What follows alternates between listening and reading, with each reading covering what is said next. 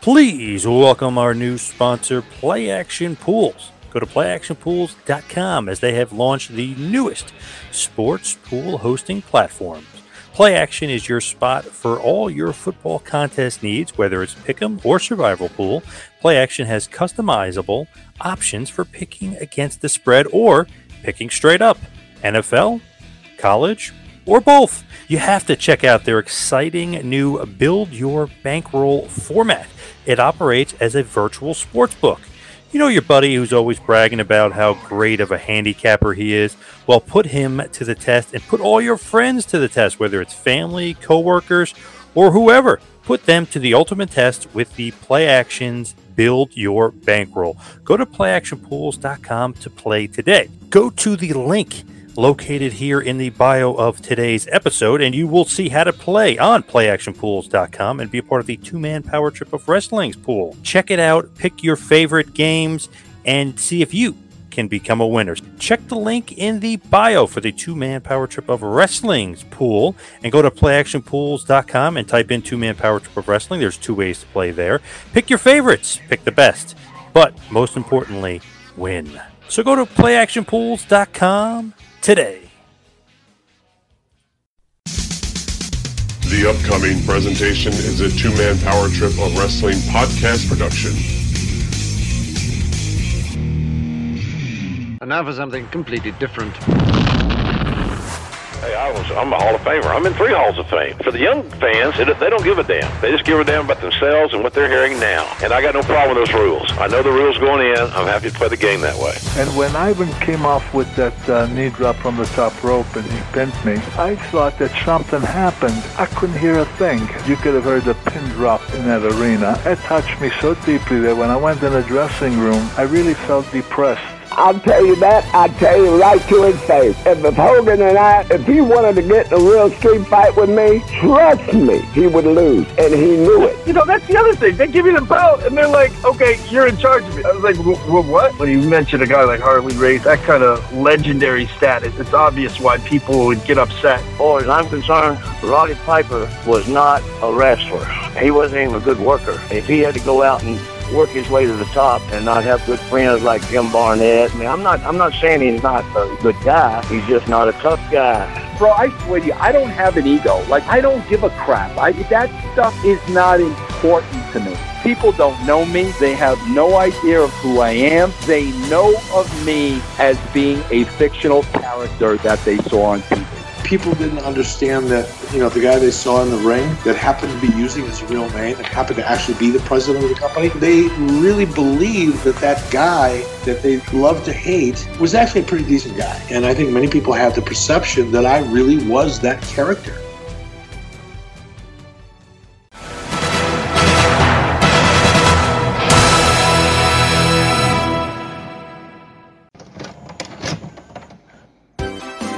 Time has come. Are you ready for Ringmasters, Larry Zbyszko, Roadblock, and the French Angel? Each sold separately. Collect all three available now at participating partners only from Rush Collectibles. Hello and welcome to the two man power trip of wrestling. I'm your host, JP John Paz. With me today, very special guest, former WCW superstar, of course, the Rochester Roadblock himself, Roadblock. How you doing? Fine, yourself, John. I'm doing good. What have you been up to? What's going on in your world? Oh man, um, I'm getting ready to retire, brother. I'm, you know, I mean, be 62 in about six weeks, and Lord blessed me to be able to reach retirement, Lord willing. Other than that, you know, I got a Salvatore got a hold of me, and uh, we're gonna do some uh, business together. Salvatore sounds like a real good brother and nice guy like yourself, and you know, just live life after. You know what I mean? That next chapter. Yes, it looks like Rush Collectibles. You can get them at hookedontees.com. And it's going to be the Ringmasters collection. There's an awesome new wrestling set with obviously Zbyszko and Maurice Tillet, the French Angel, but yourself. I mean, I was pleasantly surprised. Awesome looking figures from uh, Rush Collectibles. You go to hookedontees.com, like I said, but man, that's pretty cool, right? I mean, that, that- I tell you something. Salvatore is unbelievable. I mean, the way he he came up with the uh the whole making of it. I mean, it's just like looking in the mirror. Actually, you know what I mean? Twenty years ago, thirty years ago. Were you, You know, surprised that he's uh, they're doing the figure? So towards those and stuff. I'm sorry. Were you surprised that they're you know doing a figure? Like like I don't know. Like how did it come about? Yeah, yes, I, I actually, yes, I, I was, John. I, I was honestly, I, I just consider it like I told Sal, Sal, I said, Sal, this is a blessing, man. I mean, this is the Lord just blessing me in so many ways. You know, what I mean, I'm just blessed. That's all I can say to you, John. I'm each and every day I'm blessed, man, and, and more and more I'm blessed. And you know, this here, uh, uh, my whole life, you know, I wrestled before I got into professional wrestling. I wrestled in junior high school, high school, college, and then you know I wrestled professionally. And you know, getting into the professional wrestling aspect of that was a little bit difficult for me because back in that de- time in that era, it was very difficult to get into the business unless you knew somebody.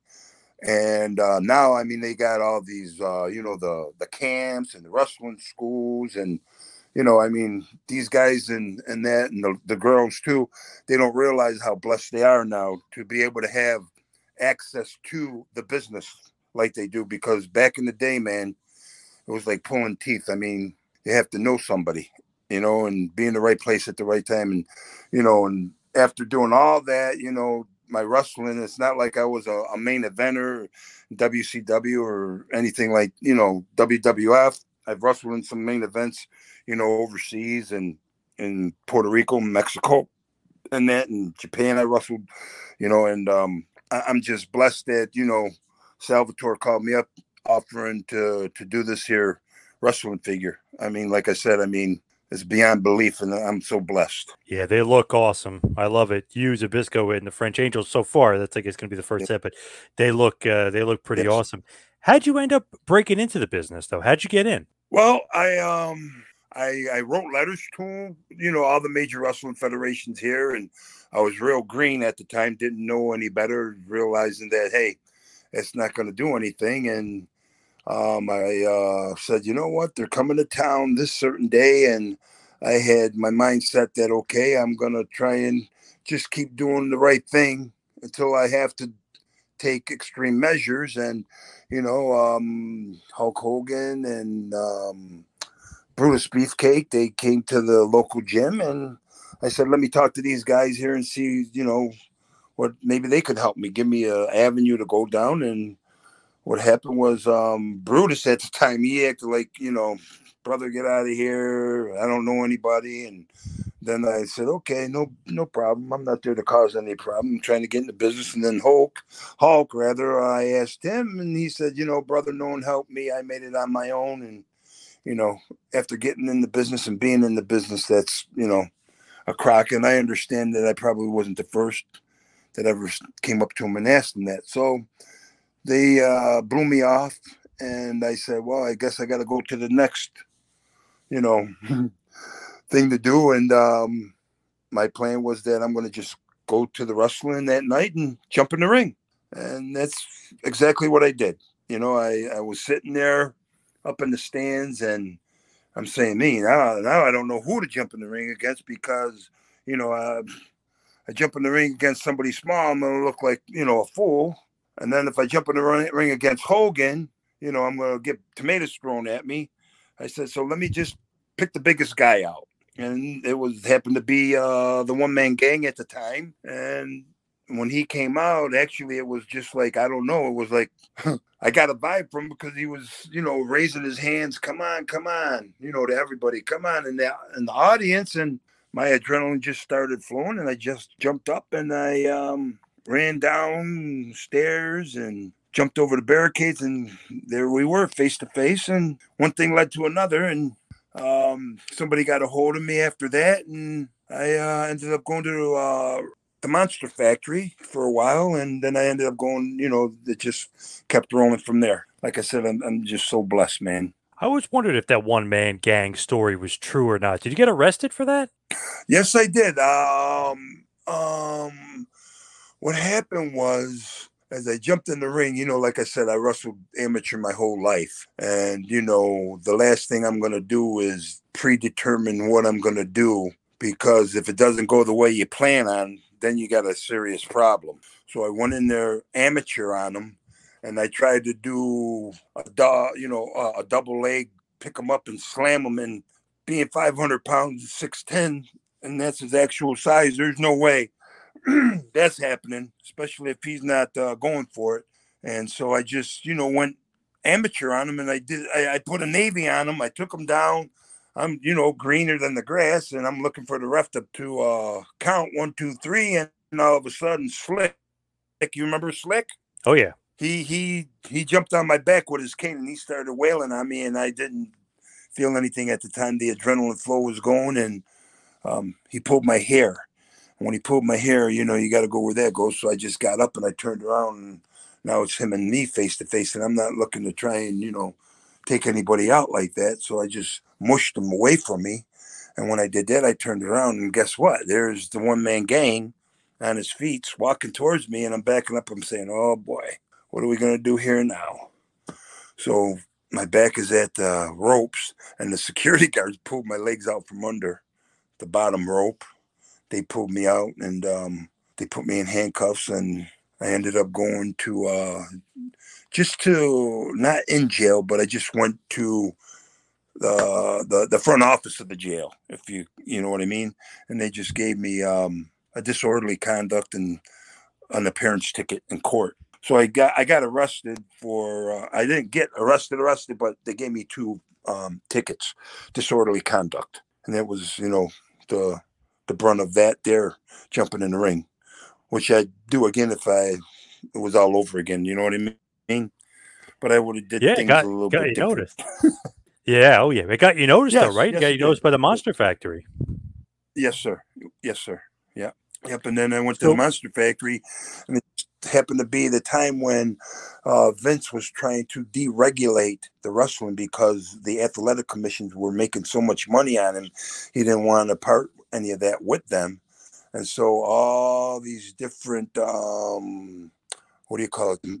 People Magazine, Rolling Stone Magazine, Playboy Magazine, all these different places came to Monster Factory because they were the most well-known wrestling school in the country. And uh, you know, I just happened to be in the right place at the right time, and I got a little bit of uh, publicity, you know, while being there. So when you're doing that, how do you get noticed, like to move on to, you know, Japan, uh, whether it be Wing or SWS? I mean, how do you get noticed? Um, I I was at the Monster Factory. I'm going to say for three months, and I felt that I could have learned a whole lot more. But I was in a situation where it wasn't like Larry Sharpe was uh, getting in the ring teaching me, and basically I was being taught by guys that would come there just to roll around in the ring just to stay what do you call it you know um uh practicing you know what i mean for you know so they don't lose what they got if you understand what i'm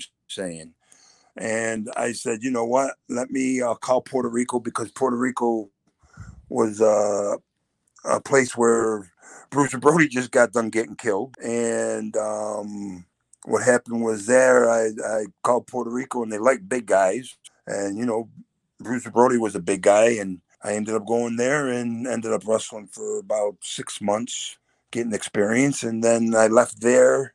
And while I was in Puerto Rico, I met uh, one of the greatest guys in the wrestling business, Victor Quinones. He had a connection with Japan, and Japan was uh, just starting up a new company called SWS. And he was good friends with Kendo Nagasaki. And Kendo Nagasaki brought me over there. And then I uh, asked Kendo Nagasaki while I was over there for like uh, a weekend tour if I could come over there and train Japanese style. And he said, absolutely. And he get back a hold of me. And in March of 91, he, you know, we came up with a deal and I went there for six, eight months, lived there, trained and wrestled. And the only ones that were over there was the WWE. It was WWF at the time, and myself. Other than that, there were no other guy gaijins. Gaijins are, are you know, foreigners, you know, in English. But um, you know, I was the only foreigner over there. And um, you know, after I went over there, I got a hookup with um, what's his name, Kendo Nagasaki.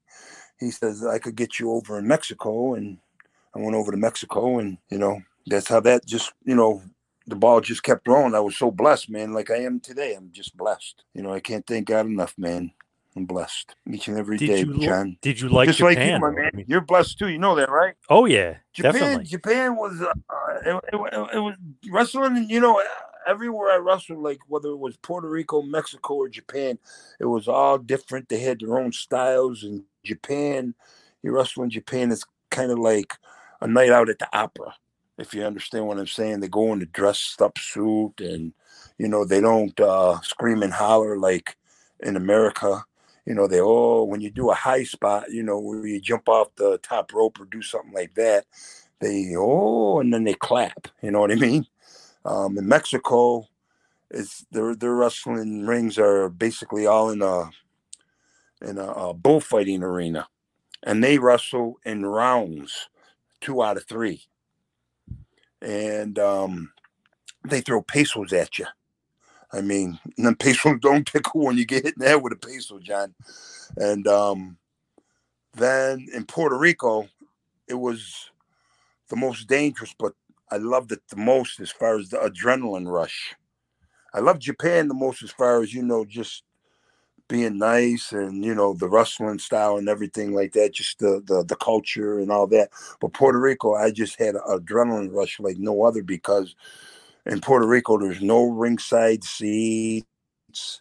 There's two security guards there, and there's like I don't know five, six, seven thousand people and they you know um they're they're they're wild there you cannot go to puerto rico and say it's fake because if you do you probably end up getting stabbed or something and uh i mean they would literally urinate in a cup throw it at you throw throw spark plugs at you i mean i'm telling you man puerto rico was just an adrenaline rush like no other you know what i mean but and you know, it, it- you know they they they loved a lot of blood too. You know what I mean? Puerto Rico was just it, it was uh, an adrenaline rush like no other. I loved it. I loved it. You know. And How was the that's pay? how I you ended being- up going to these different hookups. I'm I'm sorry. How was the pay? Were you paid okay? Yeah, yeah, yeah, yeah, yeah, yeah. It was, it was. uh, I mean, Puerto Rico. You know, out of the three places I got paid, that was the least. Uh, Mexico was above Puerto Rico, and then Japan. I was on a contract. Well, I was on a contract in Mexico too, but see, Mexico, you know, they're with the mask, and they have the the the end of your tour. Your last match basically it builds up a story to where it's a mask versus mask match and when you take your mask off, you know they they pay you a bonus if you understand what I'm saying because Mexican style is you know to lose your mask is a- humiliation. You know what I mean? And uh, I'm not Mexican. I'm you know American, and I'm you know was there to make money and work, and you know what I mean. So I had no problem with taking the mask off at the end. Actually, I don't know how some of these guys wrestle with masks because it's just whew, so hot in there. The blessing, man. And you feuded with the legendary El Canek. So I mean, you had a, a good push in Mexico too. You were uh, highly thought of. I'm sorry, you you came broken up on me that time, Jen. I'm sorry. Oh, you uh, had a good feud with El Canek down there in Mexico. So you were well thought of. I mean, legendary guy. So you were on top of the card for a while. Oh, oh, oh, oh, yeah, oh yeah, oh yeah. Canek was Canek.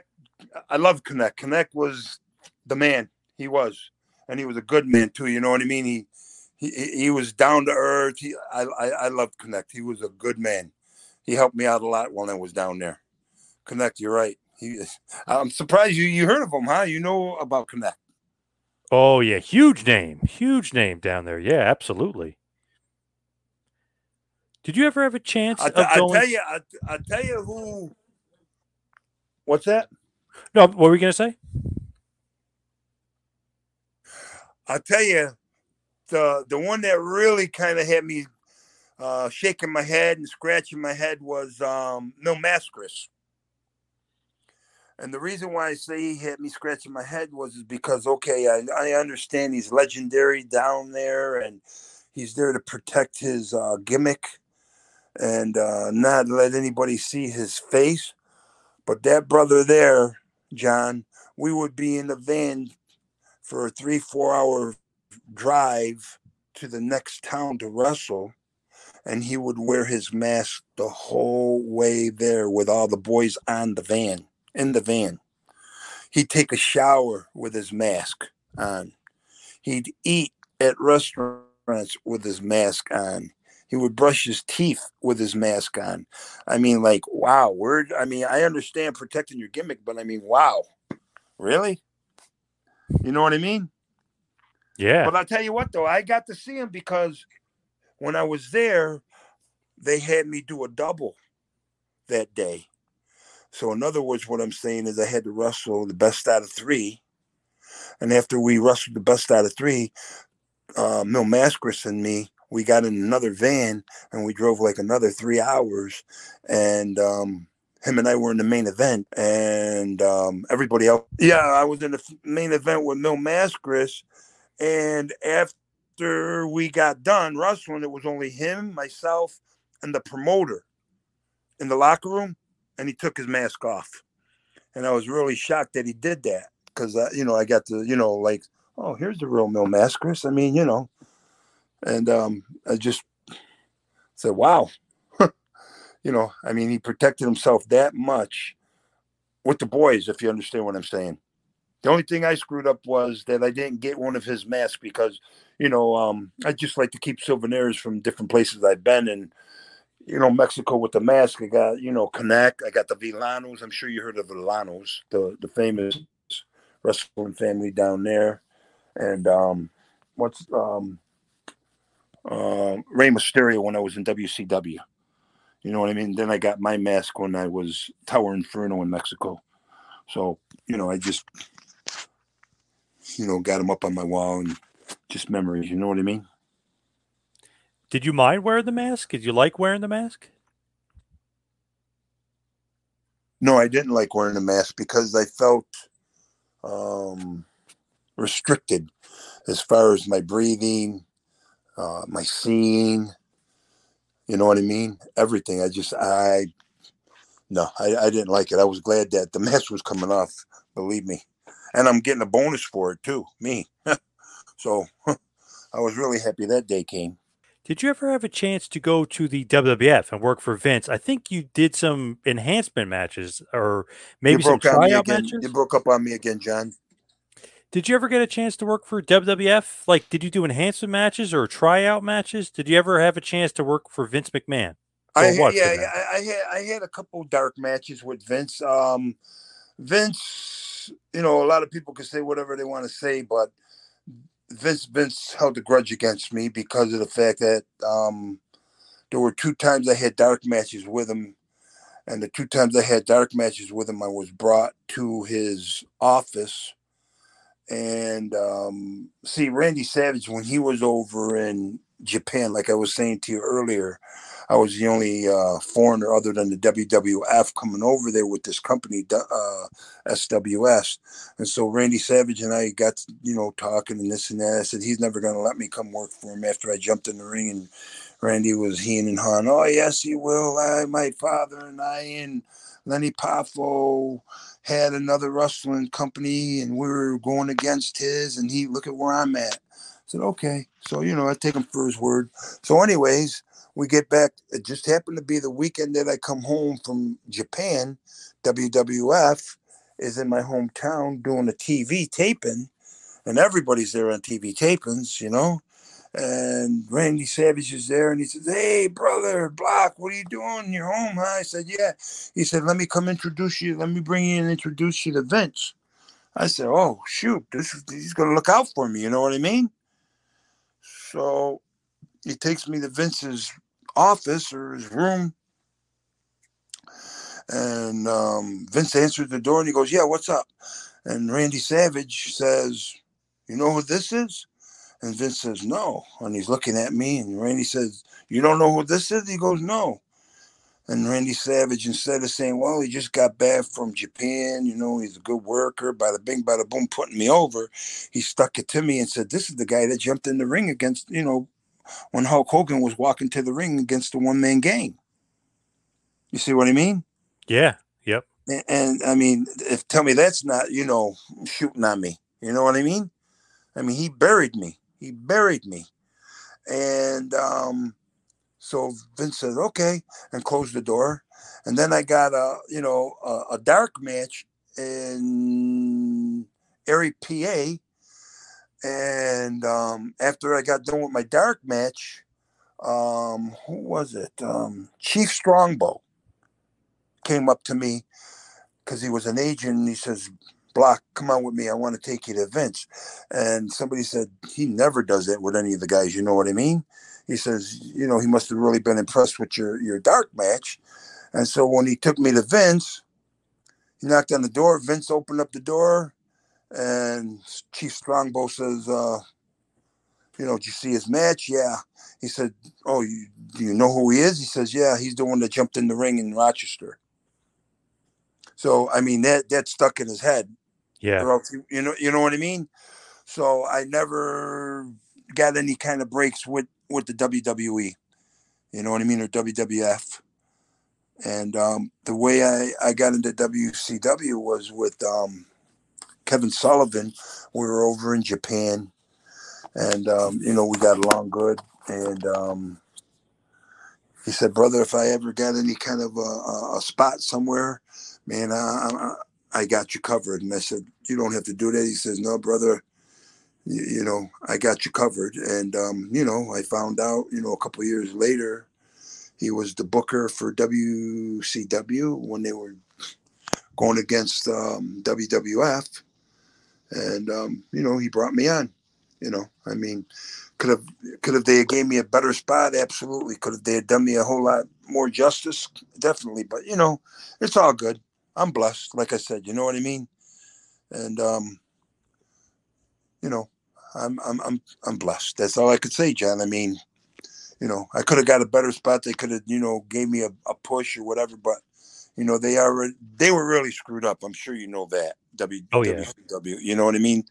And so, you know, there were guys there that, you know, they had much more talent than me that were even getting overseen, if you know, you know what I'm saying, and couldn't get a push because they were just so stuck on, you know, the Hogan and the K or the Nash and you know, um, you know, um, you know the Kliq.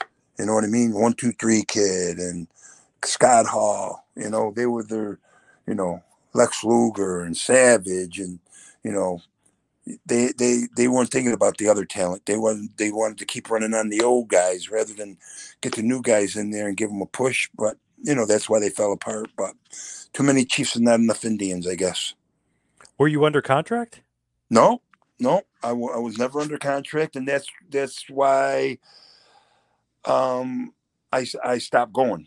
You know what I mean? They they kept sending me tickets. They they sent me a ticket to wrestle Bill Goldberg again after the see. I wrestled Bill Goldberg his second match ever, and what I mean by ever, Bill Goldberg never laced up a pair of boots before he wrestled Hugh Morris. Hugh Hugh Morris was Bill Goldberg's very first match ever. And I, when I mean John, when I mean that was his very first match. It's not like he was on the road like everybody else, you know, paying their dues. You know, I drove from Rochester, New York to Prescott, Maine, which is a 20 hour ride, believe it or not, for $50. You know what I mean? Bill Goldberg never did that, not one time you know, God bless him. He, he was in the right place again at the right time because that's what you know it's really all about. And God bless him. But you know, um, I was Bill Goldberg's second match or third match, second or third match. You know, and um, so months down the line, they wanted me to wrestle Bill Goldberg on the Monday Nitro in uh, Miami, Florida, and I said I can't make it. I got to work because I was working for the city, and my boss or my supervisor would allow me to go wrestle anytime because he was a, a big wrestling fan. Joe, anytime you got to go wrestle, don't worry about it. You got a job here.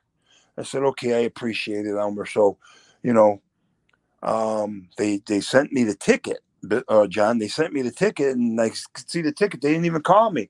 They sent me the ticket. Okay, because they took me for granted. If you understand what I'm saying, they they sent me the ticket and said, okay, uh, Miami. And I called them up. I said, I can't make it. I got to work. And so they said, okay, no problem. I sent the ticket back. The next Monday, they sent me another ticket to Louisiana, New Orleans. And I called them up. I said, you know what? Um, let me talk to JJ. And I talked to JJ and I said, JJ, you know, I'm not going to pull no punches. I'm not going to play around, waste your time or mine. I said, you know, um, everybody's pretty much got some kind of a deal there other than me.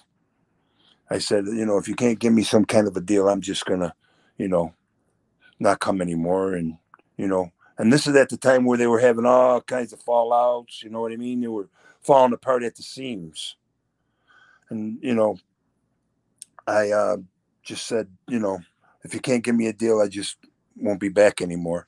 And he said, well, we'll give you a call. We'll let you know. And that was it. And I ended up doing a couple uh, independents with um, Public Enemy. You know what I mean? Because they ended up leaving there and went to WWE. And actually, uh, Russo called me, but I wasn't at home at the time. I was on the road. Russo called my house and left a message because I guess they were going to bring me into Russell with um, uh, what's his name, John Tenta, Earthquake. But then what happened with that, how that went south was um, the Giant, Big Show. He ended up leaving WCW to go to WWE, so they didn't need John Tenta or me at that time because you know um, um, Big Show, he was only like 26, 27 years old. He was up and coming. You know what I mean? So, you know, he got rid of Tenta and I never ended up going there. And I just ended up staying at my city job. And here I am, Lord bless me here 20 something years later. And two months from now, I'm going to retire and Sal and I are going to do some business together. I'm going to go do some um, autograph signings and stuff like that, and you know, leave the rest up to the Lord up above. You know what I mean? Yep. I think a lot of people remember though WCW, you and Luger having those matches, and then they kept teasing, would he be able to get you in the torture rack? Can he get you up? I I think so many people remember that. Yeah, yeah. Actually, that was on Facebook about mm, I'm going to say two three weeks ago, John. It was on Facebook the the that match. Oh, is he going to get him up? Is he not going to get him up? Oh, there's no way he could get him up. And I mean, there was I don't know how many different people responded to the you know to the um the post. Very memorable though. Like I still vividly remember that because obviously you're a big guy, but like let's see how strong he is. Will he be able to do it? Very mm-hmm. cool. Very memorable. Yeah, he had he couldn't get me the first time, and then he was struggling the second time I said, give it one more time, give it one more time. You know what I mean? And we just timed it right and he got me up there. You know what I mean? And how he dropped me, that, that was a, another comment on the uh, post. Oh, man, he must have, he just dropped a uh, roadblock like a sack of potatoes, didn't even care. And I felt at that point, you know, I am a big guy. I was like 400 pounds. Right. And, you know, for him to just get me off the shoulders, you know, it was all good. I got to watch out for myself. As long as he didn't throw me, you know what I mean? He basically just lifted his arms and let me fall on my own, if you understand what I mean. It's not like yep. he tried to hurt me because then we would have, you know, had a dis, you know, uh, misunderstand. Things wouldn't have been the same. Right. You know? Yeah. But, um, you know, I'm, I'm, like I said, I know I sound like a, ble- a broken record, but man, I'm I'm blessed in so many ways. I mean, because um, you know, um, to been there and and be able to do that, it, it was it was fun, man. Um, Luger was a little greedy, you know, in my opinion. You know, I I, I should have, you know, got some more. Like I said, if I was to do it all over again, I would have did it a little bit different. If you understand what I mean, I would have I would have went more uh, amateur on these guys. If you understand what I'm saying, I think what I did wrong was I was a, a team player. You know what I mean? I understood my job was to get these guys over, but I, I kind of screwed myself by not getting mine in there when I should have, if you know what right. I mean. Yeah. You know? Yep. But you know, it's it's all good. It's all good. I mean, it's it's all good. You know.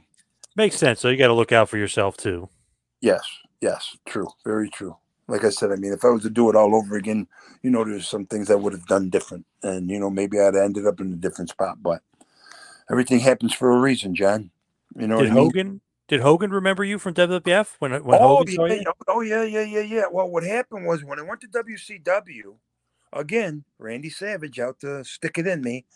My first night there, when I was wrestling uh, Luger, everybody was there because it was a Monday Nitro, and um, again, Savage is in the locker room, and he walked up to me, blah, hey, what's going on? Hey, Randy, how you doing? I'm not, you know, trying to cause any problems with him. I didn't forget that he did what he did to me with Vince, but you know, just you know, I'm in the business. You don't want to burn any bridges if you don't have Right. to. But anyways, he brought me over to Hogan, and he said, "Hogan, you remember him? You remember how he jumped in the ring before you?" And then Hogan said, "Randy, why don't you stop with that? Cut it out now. Enough is enough."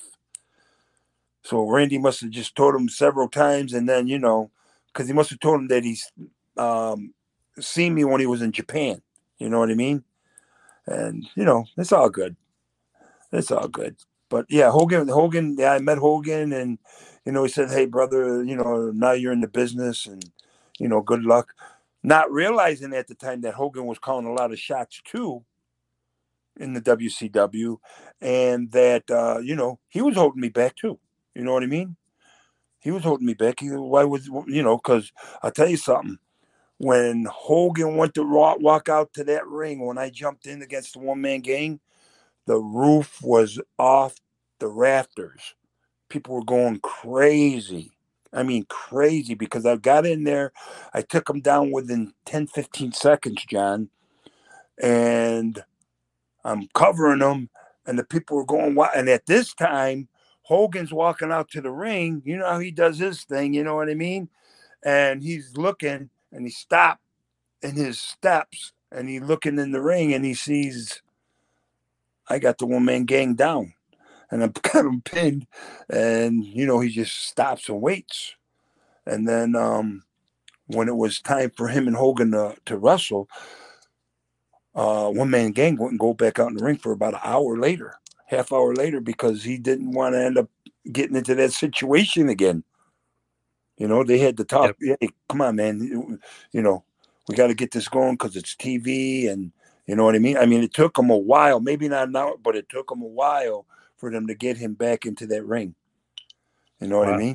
Yep. Yeah. So, um, the the what was I gonna say? And then when I uh went for the the the dark match for WWF, um, Slick seen me sitting there, and he's you know he's eyeing me. He's going back and forth. "Ah, yo, I, I know you. I damn sure.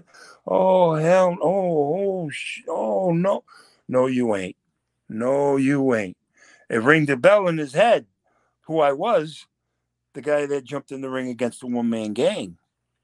And that I don't know if you know this or not, but right after I jumped in the ring against the one man gang, they changed his name immediately to Akeem the Dream. Right.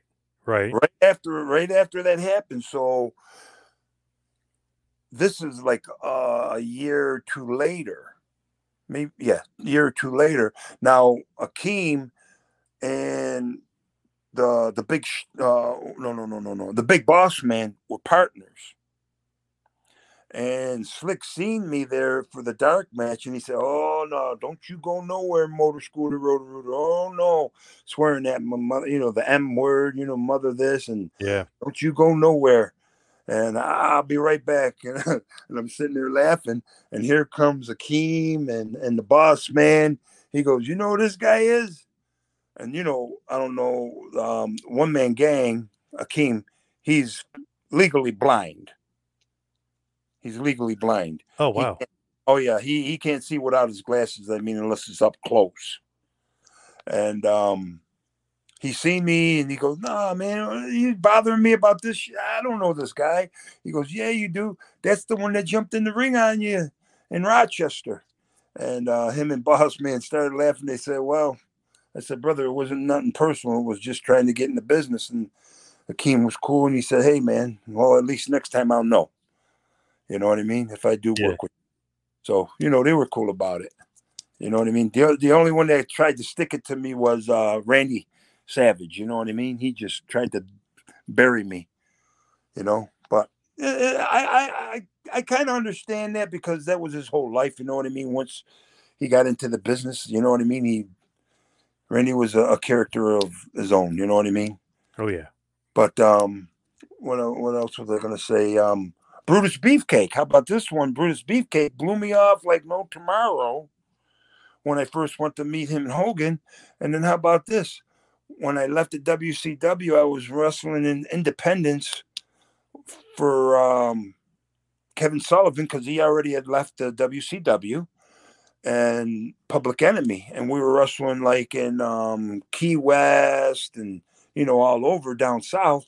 And lo and behold, I'm traveling with um, me and uh, Air, um, um, Lester were traveling together. The um, Brutus Beefcake. We were traveling together. You know, it's just funny how you know, Wow. Yeah, what a small world. Yeah. yeah, you know what I mean. How things, you know, revolve around. You know what I mean. Come back around. Yep. And uh, you know, he says, "Yo, brother, I'm sorry I didn't, you know, mean to treat you like that." I said, "Lester, don't worry about it, brother. I'm in the business now, and I understand. It's all good, man. I don't hold no grudges to, you know what I mean. So it's all good. So we we traveled, you know, for a little while together. You know what I mean, and it was all good. But it's just funny how it just circled back around, you know. Yeah, crazy, crazy the way that goes. I'm just Yeah. curious. Like, I remember you had this finisher where you kind of go from the outside and you fall to the inside. Where'd you get that from? It was such a cool move because it's like, oh, this big guy's not gonna be able to do this, and you pull it off. But it's a pretty damn cool finisher. Yeah, I, I, I didn't do it uh, enough repetitions to do it, but I, I was doing that when I was at in, in Japan, or I mean in um yeah in Japan and in, in Puerto Rico. You know, I was just trying to figure out some kind of a finish that I could do that would be different. You know what I mean? I mean, I could I could jump out, I could do a splash off the top rope, being a big guy in that, but I just felt that you know I'm not going to be doing that too often because my knees are going to end up catching up to me like that. Right. You know, your weight down because you got to look out for the guy that, you know, you're coming down on, and you got to look out for yourself. So, I said, I'm not going to, you know, keep doing the splash. So I said, you know, I got to come up with something different, and I just did the, you know, the sack of crap slam. You know, they call it the sack of shit slam. I'm sure you know Yeah. that. Yes. I did that, boom, right by the rope, and I said, okay, well, let me do a backflip. And, you know, I just didn't do it enough because I wasn't consistent enough, you know, landing back straight. I would be going to the right or the left that time. But, you know, it's all good. I, I, thought it was an original, you know, finish. Yeah, very cool. Did you like coming out with the sawhorse? Was that your idea? Was it WCW's idea when you came out with it? No, mine. Yeah, that was um actually a buddy I went to college with. Um we were talking and I told him I'm gonna get into wrestling. He says, What are you gonna what kind of a name are you gonna go? I said, I really don't know, man. I just and then he said, Man, you look like a roadblock. And then, you know, that kind of stuck with me, roadblock. And then once he said roadblock, I just put all the different things together, you know what I mean? The the outfit with the hash marks and you know, the I said, well, walk to the, the ring with the sawhorse and put it over the guy after I get done, you know, pinning him. I just wanted to come up with something a little different, you know what I mean? And that's how that all came about. I'll tell you one thing. I, I when I wrestled for w, or, uh, WCCW, the Saboldis, um, I was up in Prescott actually. It was like a 20 hour ride, like I was saying earlier, and I sliced my thumb on the ridge of that there uh, roadblock because it's a metal it's a metal sawhorse that folds and that was so sharp my blood i mean my thumb was gushing blood and i got into the wrestling you know into the ring to wrestle the guy and i mean he had pink tights on by the time he left i mean his pants were just red as all full of blood i mean from the beginning to the end you know because my i sliced my finger wide open. I should have went got stitches, but didn't. But it was just weird. you know what I mean? I know that happened to a buddy of mine, uh, semi-famous wrestler, obviously, but he cut his finger open. He glued it. He put glue on it, like glue to keep it closed. Brother, listen to this one talking about that. In Puerto Rico, Carlitos Colon, he slices his forehead and then he glues it. So when you get in the ring, you start hitting it, the blood starts gushing out. Oh, okay. Yeah, it makes sense. Yeah. Yeah. Well, I'll tell you what else he did. I'd rather see him do that then you know what else he did? He put the blade inside his mouth between his cheeks and his teeth. He put the, the blade, the razor blade. Yeah. Yep. That's crazy, man. There's Yeah, no way. I, I mean, I, I, Not I you safe. know, yeah. yeah, no, I mean, some of these guys were just out there, but you know, it's all good. Now, just looking back at, at your career, though, do you have like favorite matches or favorite opponents or guys you just love to work? Because I know you work some big, really, you know, famous names. I mean, Tenryu, Haku, even obviously Goldberg. We mentioned Luger. Is there some other guys you'd like really working with? Yeah, I, I I tell you, I liked working with was uh, Hacksaw Jim Duggan. Hacksaw was really really cool. Canek was really cool. Um, let me see. Them, them, them were the guys that really stood out for me. I mean, uh, Goldberg was good. You know what I mean? I mean, because I feel that I helped him out. You know what I mean? I I served my purpose with him. You know what I mean? And my purpose with him was to get him over. You know what I mean? Just like I did with Luger and Yep. you know so many other guys. Um, another match, another match I wrestled was it was um with Doink the Clown and a midget wrestler. That was a, that was a funny that was a fun match too. You know what I mean? Um, yeah, uh, you know. Um, what's his name? Um, Carlitos Colon was a lot of fun. You know what I mean? Um, in Puerto Rico, it's just so crazy. Like I was telling you, John, I wrestled uh, Carlos in in uh, Salina. That's his hometown. It took me 20 minutes to get to the ring from the locker room because they were throwing blow darts, urinating in the cup, throwing it at you, throwing spark plugs at you. I finally get in the ring and I'm wrestling Carlos, and we tie up, and I get him down on the ground, and I'm hitting him, I'm hitting him, I'm hitting him, I'm hitting him. All of a sudden, I'm getting pelted with, I mean, rocks and spark plugs from all over. And by them doing that, I'm not the only one getting hit. Carlos is laying down with his head up. So he's getting hit too. I'm trying to cover him, but these guys, hey, them Puerto Ricans, man, they can throw. Let me tell you something. They can throw. I'll tell you another good one on that one. And so Carlos said, Hey, let's switch over around. And so Carlos, he got on top and he got the people's attention. He goes, Wow, wow, you know what I mean? So everybody just stopped throwing the rocks. You know what I mean? They had to turn the heat around, you know what I mean?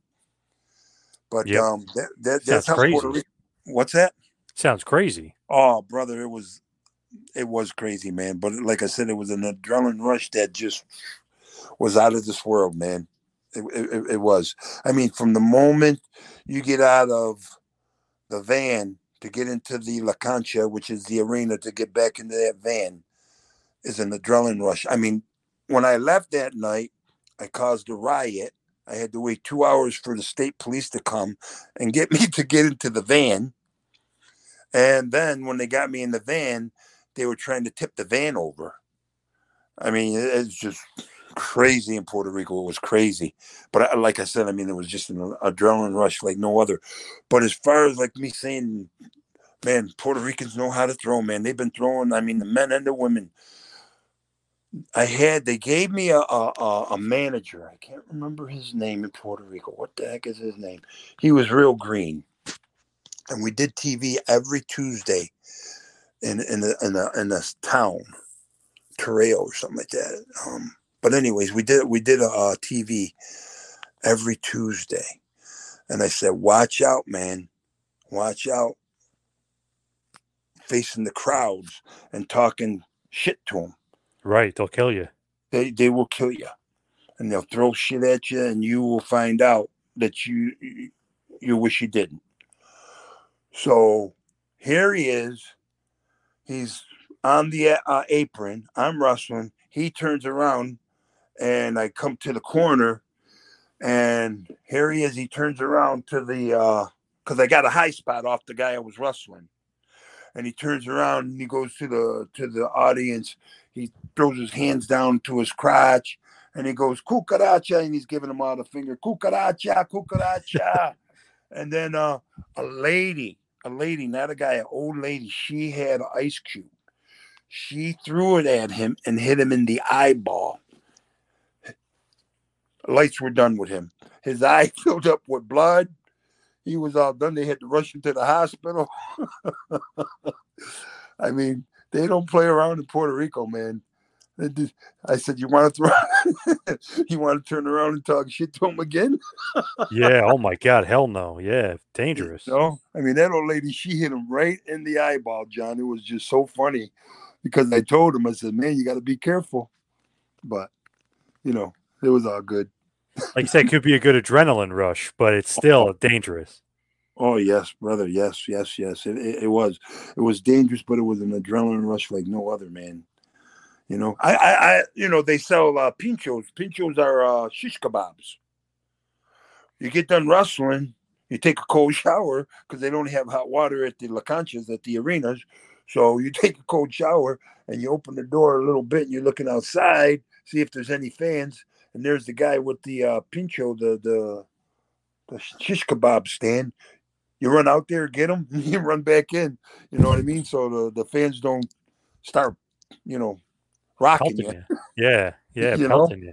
Oh yeah. So it was fun. It was- like I said, it like you said, I mean, it's double edged sword, man. It's one of those places like if you're a heel, it's great because you're doing your job and they hate you. But then it's like, man, they really might do some damage here. This is not good. This is not safe. Brother, I had, like I said, there was only two security guards in uh, Puerto Rico, and they don't have ringside seats. And when you walk into there, you got to walk past all these people. There was a 14 year old kid that had a shank. That was getting ready to, you know, run up on me and shank me. And thank God, John, I seen him out of the corner of my eye, and I had my roadblock with me over my shoulders. And when I seen him coming at me, I lift my roadblock like I was going to knock him out with it. You know what I mean? And even though he was 14, I'm not going to get, you know what I mean? Oh yeah. And so, I mean, if you're big enough to do that, you got to be big enough to take it, you know? So he seen me do that and he just hauled the other way. And then there was another time where I came out. It, it- was a weird arena, weird, like the 90% of the wrestling arenas were basketball courts or baseball stadiums where you wrestled in Puerto Rico. Oh, interesting. Yes, and this one basketball court, the the the stands come up, or you come out up to the stands where the stands are. This guy had to be seventy something years old. I came out, and I had my roadblock up in the air like this. This guy wailed. How the hell, John? How the hell do you get a two by four in the arena? right. You know, the guy wailed me on my back with that two by four so hard it was like woke me up and like, whoa. And I turned around, I was gonna hit him with my roadblock, he backed off. I mean, and then me, there was another time we were in another arena, and Carlos and I was like a, a fall anywhere in the arena. We went up like, I don't know, 30 rows up, and there was this old lady, she had to be 70, 80 years old, and she slapped the living shit out of me. I mean, Carlos Carlos put me in a double uh, chicken wing, and he put my face over by her. She slapped me like I stole something from her. Wow. You know, I mean, again, you know, the adrenaline rush was just overtaking any pain or anything. You know what I mean? And it was like Puerto Rico was just wow. It was it was it was it was uh, deep. It was a deep uh, territory. Man, what a rush, but man, what a you know, what a crazy place. Wow. Yeah, yeah, it was. It was crazy, man. Now, as we wind it down, we'll head towards the finish here. Where was your favorite place to work? You said Japan was your favorite? Absolutely. Yeah. Well, I like Japan as far as the environment and um and all that, the wrestling style. But Puerto Rico was what was the most adrenaline rush place to wrestle, if you know what I mean. I mean, I love Japan. I mean, I mean, I go back to Japan in a heartbeat, you know, just to visit. You know, I mean, I, I had oh, three more opportunities after my. I, I, I've been to Japan probably four or five times, but I could have kept going back there. But, you know, at the time, the last few times I was getting ready to go back, my dad was in hospice. And uh, the last time I went there, I flew to Japan. It was um, January 1st, actually, here. I flew to Japan and called my mother and asked how my dad was doing. She said he's got the rattle. And so I ended up jumping on the plane and coming right back home. So I just flew there, slept, woke up, and came back home. And that, that was the last time I went to Japan. You know what I mean? I had offers to go there a couple times after that, but I just gave it up. You know what I mean? Yeah, I could see them liking you, like the big gaijins. You know what I mean? The monster guy. They love that over there. Yeah, yeah, they do. Yeah, they do. And guy, and, and, and Japan's just the people are just unbelievable. You know what I mean? They're friendly. You know, just don't get in their way when they're trying to get on the train. you know what I mean? Because they'll run you over. It doesn't matter, old lady, old guy. Don't be in the way because they'll run you over. You know, but you know, yeah, I, I love Japan, but Puerto Rico was the most exciting and uh, adrenaline rush as far as where I was. Mexico was, you know, different, but yeah. WCW though, you weren't too uh, happy there. You weren't a big fan of working there. Too much backstage I, stuff. Um, I just feel that I was being used there. You know what I mean? Um, in, in in a way in which my job was just to get the guys over. You know what I mean? Because they had so much going on over there, and I was a team player rather than, you know, okay, I I put Luger over, I put um, a couple guys over, and now it's time to you know reciprocate. And it, you know, it just I kept wishing for something that never happened. If you understand what I'm saying, mm-hmm. because they were in such turmoil at the time, and I think again, Hogan had a hard on out for me too because I jumped in the ring against the one man gang when Hogan was walking out to the ring. You know what I mean? I don't know if that makes sense to you or not. Yeah, absolutely. I mean, you know, he he was he was calling a lot of the shots in WCW. So it's all good. I'll tell you who I'll tell you who else I loved working with. I'll tell you who else is an unbelievable man. Diamond Dallas Page. Oh, yeah. Brother, let me tell you something. Diamond Dallas Page is a one of a kind, man. Um, he was the only one and the first one when I got to WCW said, "Hey, Roadblock, how you doing? I'm I'm Dallas Page." I said, "Nice to meet you, Dallas." He says, "Here's my phone number. Anytime you need me or anything, give me a call, and if I can help you out in any way, I'll do that." And I never called him out. You know what I mean? And uh, we had a, a, decent match there. This is when he was getting pushed real hard, and um, I ended up this is years after I, I, left WCW in uh, 98. Now in 2000, this is what, uh, 98, 21 years later, I got COVID December. And um, in March, I was, you know, I was working out. I lost 35 pounds and I was working out. And I said, you know what? Let me get a hold of Dallas Page. And I got a hold of Dallas Page. And let me tell you something, brother. I had two torn medium meniscus in, in my knees, and my back was messed up. And I, I felt like I wasn't going to be able to retire. I thought I was going to be going out on Social Security disability. Brother, I called Dallas Page and he said, Brother, let me tell you something. I'm going to hook you up with my program, DDPY, now, Diamond Dallas Yoga, now. Yep. Brother, I, I've lost 100 pounds total you know, I put a couple back on within the last two weeks, but that's coming off because I'm getting ready to retire and I got, you know. But, anyways, and he said, Brother, I look out for the brothers. He says, Don't worry about a thing. Just promise me that you stick with the program and and and, you're you're golden. I got you covered. And brother, it's been two years now. And um he he's been looking out for me, man. So I tell you that if you, you know anybody or even yourself, man, you do DDPY, it'll change your life, man. It really will. He is the man, Diamond Dallas Page, brother. He's amazing, man. I don't know. Have, have you ever heard of it or have you seen it at all or no? Oh, very familiar with it. Oh, yeah. Very good what stuff. What do you think about it? amazing because I've seen what he's done with like guys like Chris Jericho who hurt his back and AJ Styles hurt his back really bad. You wouldn't know it because they started doing DDPY and he healed those guys up quickly. Scott Yeah. Hall, Jake the Snake. I mean, he was healing up a bunch of guys. Yes, he did. Yes, he did. And that's not even counting, you know, people that didn't wrestle. There was one guy, I'm not sure if you ever heard of him. I'm sure you had to if you did, you know, watch DDPY.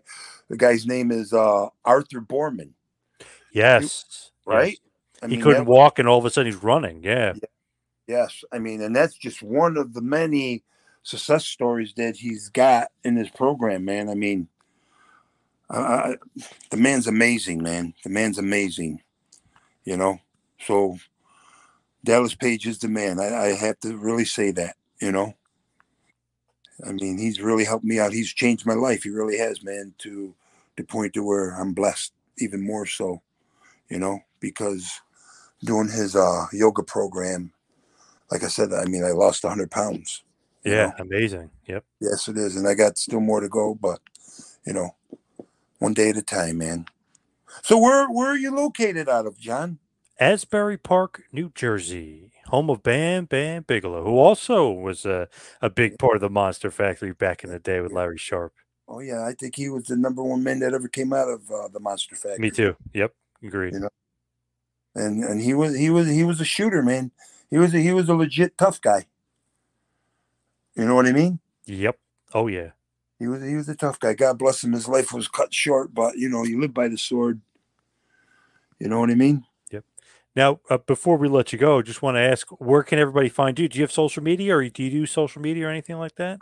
I not really. I, I really don't. Maybe I should set one up, especially getting ready to, you know, um, go on the road to to, to push these here um, action figures that uh, you know the wrestling figures that uh, Salvatore's coming out with. You know what I Yeah. mean? Yeah, Rush Collectibles, of course, like we said, you go to hookedontees.com and pick them up. The French Angel, Larry Zbyszko, the living legend, and then yourself. The figures, uh, they look great, but everybody should get out there. Part of the Ringmasters collection that Sal came up with. So everybody should get out there, get some figures. Figures are getting big these days, so you got to collect them all. Yes, yes, you're right. And and I tell you, man, the the figures. I mean, they couldn't get more like like like what we look like. I mean, all of us. You know what I mean? Yep. Um, amazing. Sal Sal's an amazing um, designer and everything. Sal's a, an amazing man. You know what I mean? And you're right. The the the Ringmasters is a is a is a good uh, company there. Yes. You know. So, Roadblock, thank you. Uh, My pleasure. Hopefully, we could do this again if you want. Yes, absolutely. Yes, let's plan on doing another one for sure. A lot, a lot to talk about, but uh, thank you so much for all the time. I really appreciate it. Same here, brother. You have a blessed night. Yep, you too. All right. Take care, John. The time has come. Are you ready for Ringmasters, Larry Zbyszko, Roadblock, and the French Angel? Each sold separately. Collect all three available now at participating partners only from Rush Collectibles. This has been a John Poz Power Trip production in conjunction with the Two Man Power Trip of Wrestling. You could follow us on Instagram and Twitter at Two Man Power Trip. You could check us out on Facebook. You could subscribe on YouTube. You can go to patreon.com slash TMPT Empire to become a patron and also check out the website tmptempire.com and buy a shirt at prowrestlingtees.com. Two Man Power Trip, where the power lies, brother.